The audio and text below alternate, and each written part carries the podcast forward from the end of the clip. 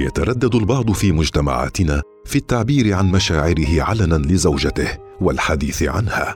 وفي رسالة إلى زوجتي نستمع لرسائل رجال كتبوا وتحدثوا لزوجاتهم وعن زوجاتهم. رسالة إلى زوجتي مع إيناس ناصر.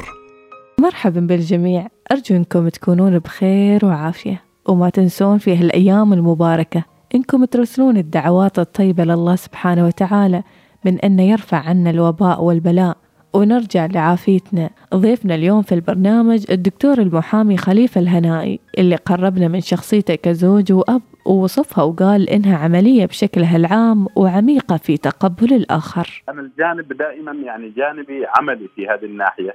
م. طبعا يعني أنا أؤمن بأنه كل علاقة زوجية قائمة وفيها تفاهم بين الزوجين فهي علاقة أه تتعرض إلى مختلف الحالات الإنسانية. م. الحالات الإنسانية التي تتمثل في الرضا، أه في السعادة، أه في الزعل، أه في في في في الكدر في بعض الحالات. ولذلك يعني هي عبارة عن أه في تقديري مسألة أه ود واحترام ومسايسة أه بطبيعة الحال من قبل الزوج للزوجة ومن قبل الزوجة للزوج. أه بمعنى أنا أنظر لها إنها مثلها مثل أه هي تختلف عن علاقة العمل، تختلف عن علاقة القرابة. أه يعني الدكتور ممكن يعني تعطينا مثلا بعض المواقف اللي تعيشها مثلا مع زوجتك، طريقة التعامل أيضا اللي تحكم، المسؤوليات اللي أنت تاخذها وأيضا المسؤوليات اللي يعني تاخذها زوجتك الله يحفظها. والله شوفي انا انا دائما اؤمن يعني انه المراه طبيعتها تختلف عن طبيعه الرجل، تكوينها سواء كان الجسماني او النفسي يختلف عن الرجل، ظروف الحياه بينهم ايضا كذلك تختلف. الرجل ايضا بحكم اذا ما قلنا انه اكثر مواجهه للحياه، رغم أنه هذه هذه ليست في كل حالاتها. بمعنى أنه الآن المرأة كذلك تعمل وتخرج ولديها ما يسعدها ولديها ما يكدرها خارج إطار المنزل، لكن في الأغلب أو نقول أنه الحالات الأكثر قد تكون هي أن الرجل هو الذي يعيش الجانب العملي أكثر خارج خارج المنزل. ولذلك عندما يعني يأتي إلى إلى المنزل فهو يأتي محمل ب أحيانا يعني محمل إيجابيا أو يحمل نفسية إيجابية، وأحيانا العكس يكون. وهنا يعني يأتي الجانب الزوج كيف يتصرف مع الزوجة مع الأولاد في عدم ترك انعكاساته خارج إطار المنزل تؤثر على علاقته مع المنزل. كذلك تفهم الزوج لظروف الزوجة لما يمكن أن تواجهه هي في محيط الأسرة مع الأولاد، حاجات المنزل، وتكيفه مع هذه الظروف بما يتناسب مع حالة الزوجة. هذا من من الأشياء التي تدعو إلى استقرار واستمرار العلاقة بين الزوجين. وما أجمل أن الواحد يتخلى عن شخصيته الجادة والعملية في منصبه، ويكون الزوج والأب الحنون في البيت اللي يطيب الأجواء بالمرح والحب والسلام. أنا أنا شخص أميل إلى المرح في في المنزل، أحب يعني إني أمزح مع مع مع الأولاد، أمزح مع الزوجة، أغني معهم، أقوم ببعض الحركات كذلك أمامهم التي خاصة بالنسبة للأطفال التي من الممكن أن تضحكهم، تقليد بعض المقاطع كالرسوم المتحركة من حيث اللغة التي يتكلمون بها. أنا أنا أميل أميل دائما أن أكون إيجابي مع الأولاد، أحاول أحيانا أيضا أني أحصل على معلومات خاصة عن حياتهم، خاصة الأولاد الذين هم في سن المراهقة، بمعنى أن أسهل لهم ذلك، أعطيهم نوع من الأريحية للحديث، يعني لا أصور لهم بأن الأب الذي هو أمامهم شخص كان ملتزما إلى إلى يعني كما مثل مثل الخط المستقيم في حياته. بطبيعة الحال هو مر بكل مراحل الحياة، الطفولة وكذلك بعد ذلك سن المراهقة وفترة الشباب. فهنا دائما أحاول أنه أقترب منهم بأن أجسد الدور أو أو الفترة التي يعيشونها وأتعامل معها بما يتناسب، أتقمص شخص شخصية أو أو العمر الذي هم فيه، أنا أتقمص لأكون قريب منهم. أحب أحب دائما أمارس معهم هذا الدور، وبذلك من الممكن أنه يكشفون لي عن أسرارهم، يخبروني حتى بتجاوزاتهم حتى بأخطائهم. ما أصعب اللحظات لما تتذكر زوجتك المتوفاة بكثير من الحنين والشوق اللي يزيد ويكبر كل ما شفت أولادك يكبرون معاك. الدكتور خليفة الهنائي اتذكر زوجته المتوفاة رحمة الله عليها بكثير من لحظات الامتنان. يعني هو الحديث هنا يعني ربما أنا أنهزم دائما، يعني تعرفي إنه الموت حق في كل الأحوال، ويبقى الإنسان عندما يتذكر زوجة يعني أخذها الموت وتعرضت إلى آه يعني خلينا كذا المسألة تكون نوعا ما ما في ما يقال. يعني أنا أظن إن إنه المسألة تكون جدا صعبة واستذكارها صعب، آه ولذلك ما أعرف ما أعرف أتكلم. يعني دكتور ما مشكلة، استجمع قواك ونتكلم في هذه النقطة، النقطة جدا مهمة فعلا.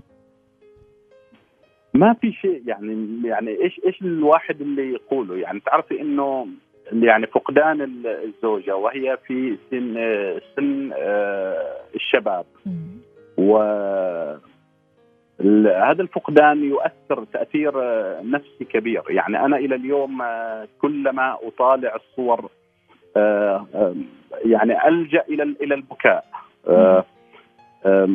المسألة جدا صعبة، يتخيل فيها الإنسان هذه الحياة لو امتدت.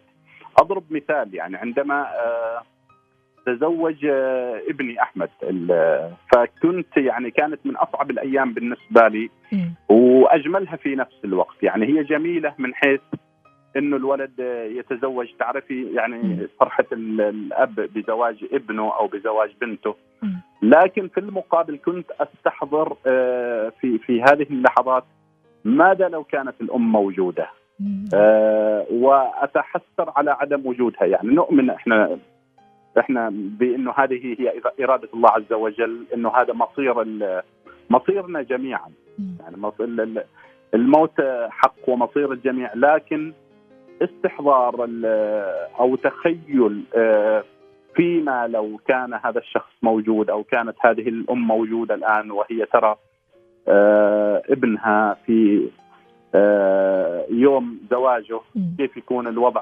أظن هذه مسائل جدا مؤلمة للشخص، وهنا عندما تتداخل لحظات الفرح مع لحظات التذكر والفقدان يصبح الوضع أظن أظن أن الحديث عنه أو وصفه ربما يكون أشبه بالمستحيل. الله يرحمها يا رب العالمين ويغمد روحها جنات النعيم، وأيضا يحفظ لك زوجتك وأيضا أولادك، الله يسعدك آمين يا رب العالمين. أيضا الدكتور أكيد الزوج يمر في محطات مختلفة، يهدم ما بينه وبين نفسه ويكون رايق ويندم على أشياء سواها في حياته أو حتى من معاملته مع زوجته، ويقول يا ريتها لو ما صارت، ويحاول أنه يعني يعني يتجاوز هذه المرحلة. ففي شيء نادم عليه في علاقتك الزوجية وحاب أنك يعني تغير هذا الموضوع؟ يعني بكل صدق أنا من الأشخاص الذين يتصالحون مع أخطائهم، بمعنى أنه في حالة لابد أي علاقة زوجية تقع فيها أخطاء، ويقع فيها أحيانا أو تقع فيها تصرفات ليست لو لو الإنسان يراجع نفسه فيها لاحقا يقول لو التاريخ يعيد نفسه لما فعلت أو لما قلت. آه لكن في المقابل أيضا الوقوف آه عند عند أو تقييم، أنا هكذا أرى دائما تقييم ومواقف مضت آه دون استحضار الظرف نفسه والحالة نفسها والحكم عليها في زمن آخر أو في ظرف آخر، ربما تكون هذه الأحكام غير منصفة. ولذلك أنا من الأشخاص الذين يرون بأن كل موقف أو كل مرحلة هو درس. هذا الدرس أنظر إليه بإيجابية أكثر من كونه سلبية. حتى الأخطاء سواء كانت في العلاقة الزوجية أو خارج إطار العلاقة الزوجية عندما تقع ويدفع الإنسان ثمنها أو تكبد الإنسان خسارات أيا كان نوعها، دائما أقول بأن كل خسارة هي درس. نعم فعلا هذا الدرس كلما كبرت الخسارة. مم. وإذا أخذنا هذه الخسارات من هذا المنظور فنحن ندفع قيمة هذه الخسارات من خلال ما نربحه من التجربة والاكتشاف وتطوير الذات في المستقبل. نعم يقال نعم. أن الرجل العربي يعني يميل إلى الكتمان أكثر شيء في التعبير عن مشاعره، ربما تكون جياشة تجاه زوجته وحتى يعني يستحي من يعني الحكم من الآخرين، الحكم من أشياء أيضا تعود عليها وتربى عليها وربما هي معتقدات. فهل تجد نفسك أنت ما زلت في نفس هذه الدائرة ولا تستطيع أيضا يعني أن تعبر عن حبك لزوجتك؟ هو طبيعة الحياة العربية مثل ما تفضلت، ربما تكون في العموم العمانية في الخصوص فيها نوع من الرسمية حتى في العلاقة بين الأزواج. لكن أظن مع الاكتشاف مع التداخل مع العالم الآخر أصبحنا اليوم أكثر قربا يعني وأكثر انسجاما وقدرة على التعبير عن هذا الحب. أنا من الأشخاص الآن الذين لا يرون أي إشكال في في في استخدام الكلمات أو في أيا كان نوع التعبير، سواء سواء كان تعبير بالجسد أو بالكلمة أمام أفراد الأسرة.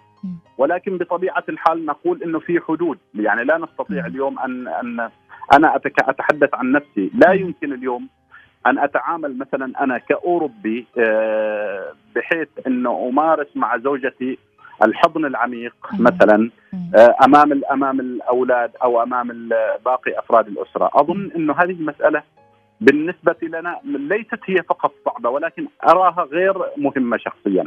أرى بأن وسائل التعبير من الأفضل أن تكون متناسبة، بمعنى أن لكل مقام مقال.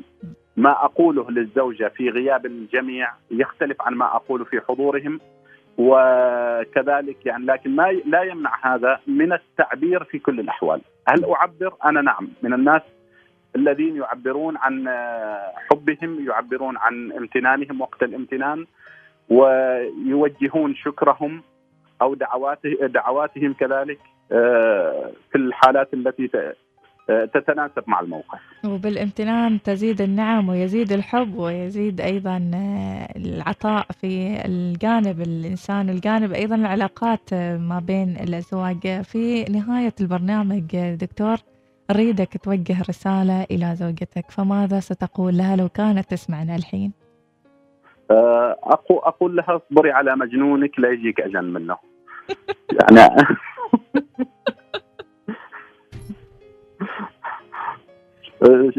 يعني دائما أقول اللي يبحث عن عن الكمال لن يجده. وإذا إذا إذا هي فكرت أن تبحث عن رجل مكتمل لن تجد، وأنا كذلك في المقابل. ولذلك أقول خل... يعني مثل ما يقول شيابنا خلونا نتساد، خلينا نتساد ونجزر حياتنا كذا مع بعض، وكل واحد يحاول أنه يقترب من الآخر أكثر ويتنازل ويتصالح، والعمر أو اليوم اللي نستطيع نقضيه مع بعض ويكون يوم طيب يوم سعيد، أفضل من أن نصرفه, نصرفه للحزن أو للاختلاف. أنا دائما يعني أقول للأشخاص اللي كثير ماشي وقت للحزن، يعني الوقت يمر، ولو كنت عالق في مسألة الحزن ومسألة فعلا. الزعل، الوقت يمر، الوقت ما جالس ينتظرك فعلا يعني. فعلا. فأنا أقولها لا تضيعي لنا وقتنا، وخلينا خلينا أمورنا كذا نمشيها بالطيب. أهم شيء أموركم طيبة تو. الحمد لله الحمد لله رب العالمين. الله يجمعكم على الخير دائما وأبدا. شكرا لكمية الرسائل الإيجابية اللي وجهتها اليوم من خلال يعني قصصك، ومن خلال أيضا كلماتك الجميلة. شكرا لك دكتور خليفة. الله يسلمكم، شكرا جزيلا، بارك الله فيك. شكرا لك. رسالة الدكتور خليفة رسالة يمكن كل زوج محتاج يقولها لزوجته في لحظة زعل وإعتاب، ومثل ما قال الوقت يمر، وأكيد ما نريد نقضي حزن وزعل وعتاب. الوقت يمر وما نريد من دقائقه إلا أنها تشهد على كل لحظة بالحب والخير والسلام. رسالة إلى زوجتي مع إيناس ناصر، يوميا في الأوقات التالية: العشرة وعشر دقائق، الرابعة وعشر دقائق، الواحدة وخمس دقائق.